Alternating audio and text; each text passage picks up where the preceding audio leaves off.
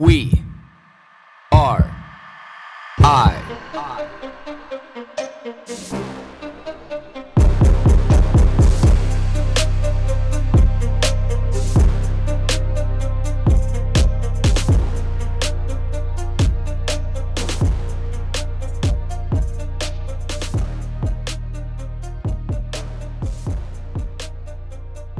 Good morning, everybody. Um, so we got creativity here this morning, and you know the nice thing about creativity is it's a topic that can be light and fun and airy, and you know really goes to show that we just don't need every single one of these topics. Um, nor is there any value in every one of these topics being heavy and deep thought provoking, and you know really forces us to challenge who we are.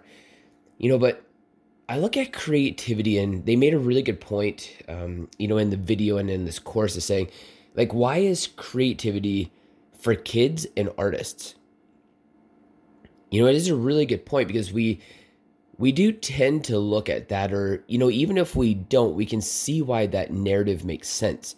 You know, like we encourage kids to be creative, you know, but then all of a sudden we get to like a certain point in life, and usually that's when the adult side kicks in, where we have to abandon all of these ideas, you know, when that we teach our children. And creativity is one of them. You know, it's still fascinating to me, like through this course, how much I learned that, you know, we we instill certain principles and we nurture certain concepts in our children, but then we get to this magical numerical age that has nothing to do with life experience, biological age, experience, know-how, understanding and then we immediately have to turn a lot of these things off. You know, because we have to be an adult now. We have to live this adult life versus just living life, period. And just understanding that, you know, we have we have different we have different zones of life that create different understanding and different life experience. And you know, like creativity is one of these. And when I was thinking about this topic yesterday in regards to creativity, is simply when you look at it, how many people are terrified to change their occupation? How many people are terrified to start something new because the amount of change that happens? And a lot of that has to do with just being creative of like how you can really love every component of your life or just be able to enjoy your life. Because creativity to me is linked with enjoyment and expression. You know, it helps get a lot of, you know, clutter out of the mind and it really helps nurture some of the best parts of our of our heart and our mind and our soul and our energy and it just allows us another avenue to be able to feel fulfilled.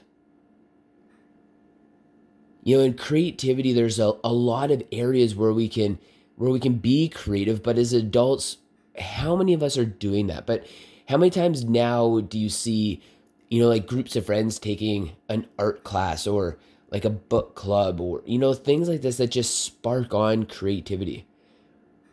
And the one thing that I've learned through, you know, hosting We Are I for the last two years is that there's a lot of very small pocketed communities around more artisan activities, you know, like people getting into, you know, uh, beer making, wine making, cider making, spirits, you know, gym communities, uh, little farmer market communities, you know, again, book clubs, painting clubs, you know, um, places that are opening up that to, that facilitate people playing board games and you know just all of these things where you're creating these micro communities like woodworking furniture making like you see these things starting to come back out because people need to be creative and sitting in a in a corner in an office in a cubicle, you know, for eight hours a day, sitting in a car for another two, you know, watching Netflix and not even remotely tapping into the creativeness of your mind.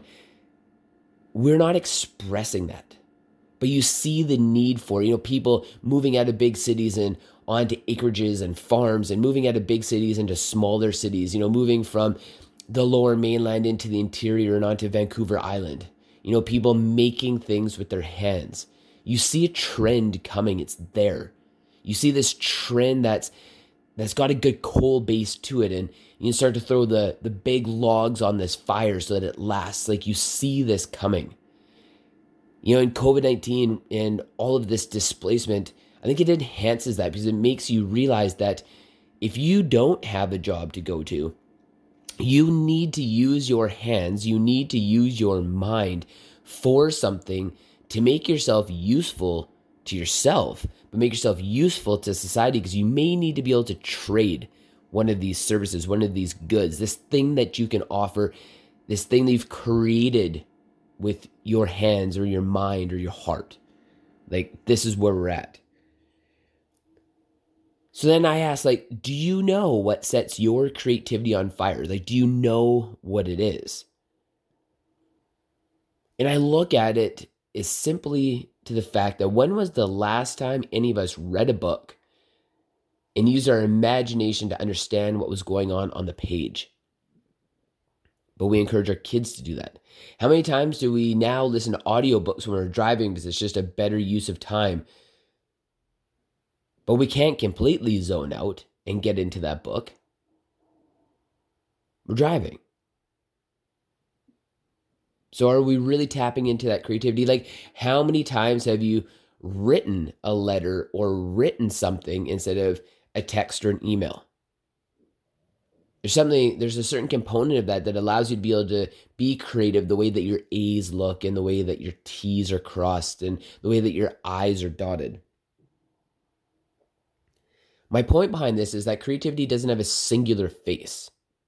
It's not a singular thing. It's not for children. It's not for artists. It's not this this category. Like creativity is everything. Creativity is you know how your pictures are hung on the wall. You know, creativity is how your furniture is organized. Creativity is what your clothes look like. You know, creativity is what you've done to your car. Like there's there's so many ways to be able to represent creativity. But I feel there's a void of creativity of life. Creativity of what we are doing with our lives. It comes back to our purpose, our understanding, our fulfillment. We're missing a portion of these things because we're lacking creativity with our day to day life, what we're doing every day. The reason why children and artists are so successful with creativity is because they haven't set boundaries on what they think creativity is or what creativity looks like, what it what's it's represented as. You know, when an artist looks at their canvas and they just take that paintbrush or that bucket of paint and they just splash it on and swipe here and splash there and add this layer of color. They're being creative. When a when a child just freely says whatever's on their mind or, you know, has a horrid combination of clothes, you know, like they just there's no boundaries to their creativity. So when and why do we set that? When and why does that become relevant that we need to create boundaries for our creativity? What I learned in this course is what they when they said that creativity is a basic, profound component for mental health. That there's measurable results in an increase of mental health by being creative.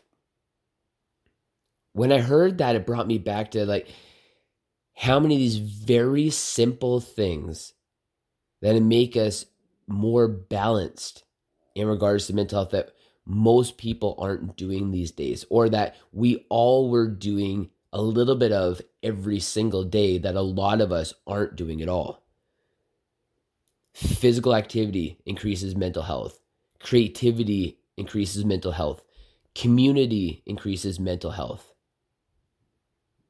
And we're missing out on so many of these. And again, being creative is only a piece of that mental health puzzle. But if you flex it a little bit, it's going to help. It's going to help us all. And that should be the value in it alone is exercising that creativity. When you're creative, when you do something that really inspires you, you feel it. I know that you do. We all do. We're built and designed that way. Because we all know creativity simply makes us feel good. Have a wonderful day.